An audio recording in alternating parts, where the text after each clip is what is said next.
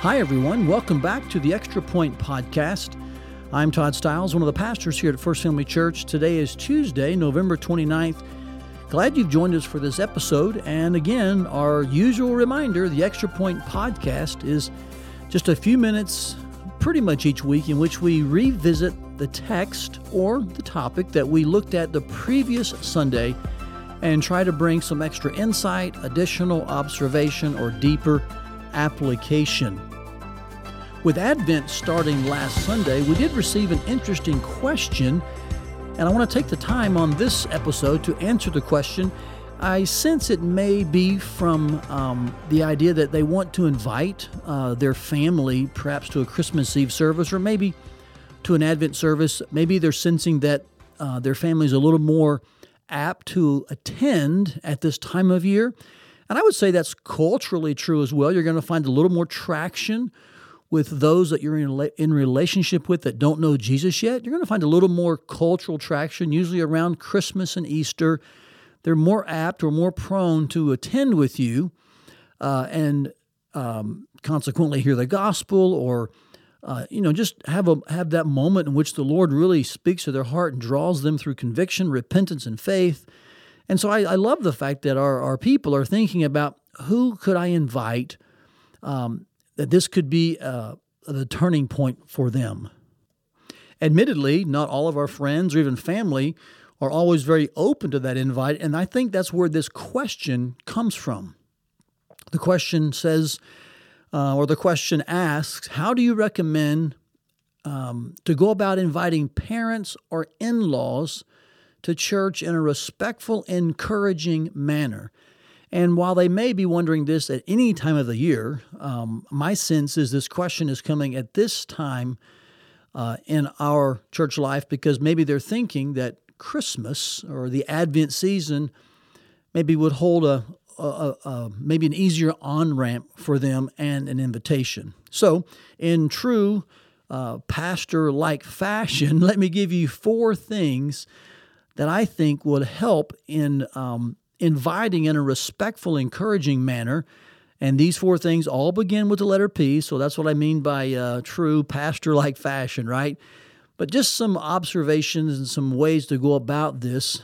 And this is especially helpful if the relationship may be tense regarding, um, you know, church or Christianity.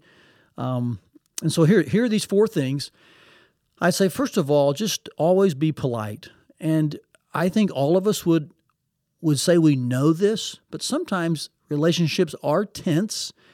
And in moments when they're tense, I would try to avoid an invitation in that moment. Have a heart that's sensitive to timing. And when the door opens and there's some uh, moments of relational graciousness going on, maybe use that opportunity to politely invite them. I would make sure your tone isn't one that assumes uh, you know the positive or the negative. Try to remain somewhat factual, um, and then um, leave them room to give an honest response that you're not going to come back with and you know and try to change. That you're not going to be defensive about or perhaps hurt by. You may feel some of those things inside, but I would work very hard at making sure that your external responses and facial expressions are polite and leave room for further conversation. So Here's the first bit just to make sure that you're polite in the wording you use, in the timing, in the reaction. All of that needs to come from just a very polite, um, gracious foundation. Second of all, I would say this be very patient. Now, I am assuming that this question comes because perhaps there's been some tension or maybe it's been difficult to uh, give an invitation to a Christmas Advent service or even to church in general, if that's the case, just continue to politely and patiently invite at the right time. So the second thing is just to be patient.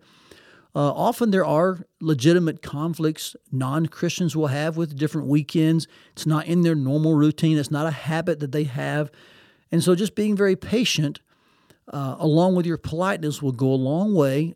Give yourself a lot of on ramp. Maybe project a date that's uh, a good many weeks in the future. If you're thinking Christmas Eve or an Advent service, I would begin to, to lay groundwork and build that on ramp now and look for the open doors for a service that may be several weeks away. This really displays a, a posture of patience. Thirdly, I'd say uh, be very proactive. And what I mean by that is this uh, take the initiative uh, in regards to the invitation. I would utilize something that's written, and that don't necessarily mean that you'll write it down and invite them in a formal way. But if your church provides some kind of invite card, or if there is a um, a way that you can give them the date and the time and the place, kind of in a written format, uh, that always helps. Uh, it does give kind of like a a way for you to invite them with something you can hand them. It's a reminder. Uh, it shows a lot of intentionality. So I would use some kind of written or um, uh, printed invitation. I would consider uh, inviting them to something before or after. Like maybe you want to provide a meal before. Maybe you want to catch dessert afterwards, and even combine that with perhaps uh, suggesting that you pick them up. Again, a lot of these things you'll need to base on and and kind of decide around uh, if there's tension in the relationship or if there's not, or maybe the past that you have with this person or couple. But just be aware that you can be proactive with your invitation by making sure they have the details, um, uh, combining it with perhaps a meal or some dessert or a ride. Just do whatever you can to make it almost uh, uh, impossible for them to say no, and yet do that, of course, politely and very patiently. And then the last P I'd say is this uh, be very persistent.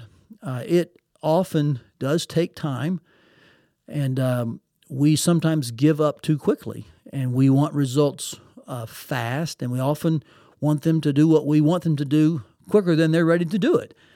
And so I would just encourage you to be persistent, even in your politeness and in your proactivity. Make sure both of those are appropriately persistent. Do not give up. Continue to pray. Perhaps we could add that as a fifth one, right? To pray. I hope that goes without saying. But in all of these, be persistent um, and don't give up um, and care for their deepest spiritual need, which is to come to know Jesus Christ as their Lord and Savior. as I thought through this question and even some of the uh, my responses, I, I, was reminded of a, a beautiful story that occurred probably, I'd say 19, 20 years ago. I was a co teacher, uh, co pastor in a church in West Des Moines. This is before we started First Family. And um, one of our founding uh, church plant members who helped us plant this church here, his parents were unbelievers at the time. He was actually a new Christian only been saved a short time. And so as Easter rolled around, uh, he invited his parents to attend. He had been letting them know of his faith uh, over those weeks and months. Perhaps they had seen a change in him, and a lot of this was new to them. And so there was some conversation. And so he, he wanted to take the opportunity of Easter to invite them. And he gave me a heads up. He said, Todd, listen, at the end of the service, he said, however you're going to close, make sure you give an invitation. He said, My parents really have very little knowledge or even understanding about the gospel, but as it's shared, just give them a chance to respond. And I assured him, man, we'll do all we can and we'll make sure it's plain and simple and, and that they can respond to the gospel. And, and in all frankness, I, I, was a little nervous, like, man, I don't, I don't know how they're going to hear this. I'm not sure how they'll even accept this. And if I give a chance to respond, these folks who who may not have even even ever experienced this, how what would they think about that? And I was nervous, um, but I, I, knew our friendship was pretty thick, and, and, I knew I cared for his parents, you know, and he especially cared for them and their uh, souls. And so Easter came; they were there. They accepted his invitation. They showed up, and uh, they they were in the service, and we had the typical service, and I preached and. At the end, I just gave a, a really quite traditional, simple invitation to respond. And I even said, and I don't normally do this, to be frank with you, I'm not uh, a great invitation giver, and I don't normally give like come to the front invitations. But on that Sunday, I remember it sensing like we've got to give them a chance to respond. And, and as everyone was standing, I said, if you would like to repent and trust Christ today and, and be saved, just would you just come to the front and, and meet me here? And both of his parents walked right out of their seat and straight down to the front and said, We want to be saved today. And the truth is, it wasn't about anything in that moment that I said. It was the Holy Spirit drawing them, opening their eyes, yes, through the gospel that day, but also through the work of their son, who over time patiently, persistently, and politely, and I would say very proactively, just continued to invite them and converse with them. And then in that God ordained moment, their eyes were open and they trusted Jesus. And perhaps one of those kinds of stories is in your future as well with some of your own family as you consistently, persistently are polite and proactive uh, and patient uh, in your invitation to them to attend church with you. And I do pray that you'll utilize the Advent season because you will have, a, I think, a little more cultural traction with the average person because of the Christmas season. And I'm just going to be praying for our church that we'll all identify at least one or two people that we can invite to church with us during this season, especially Christmas Eve, with this prayer that God would once again do the radical work of saving people on those very moments.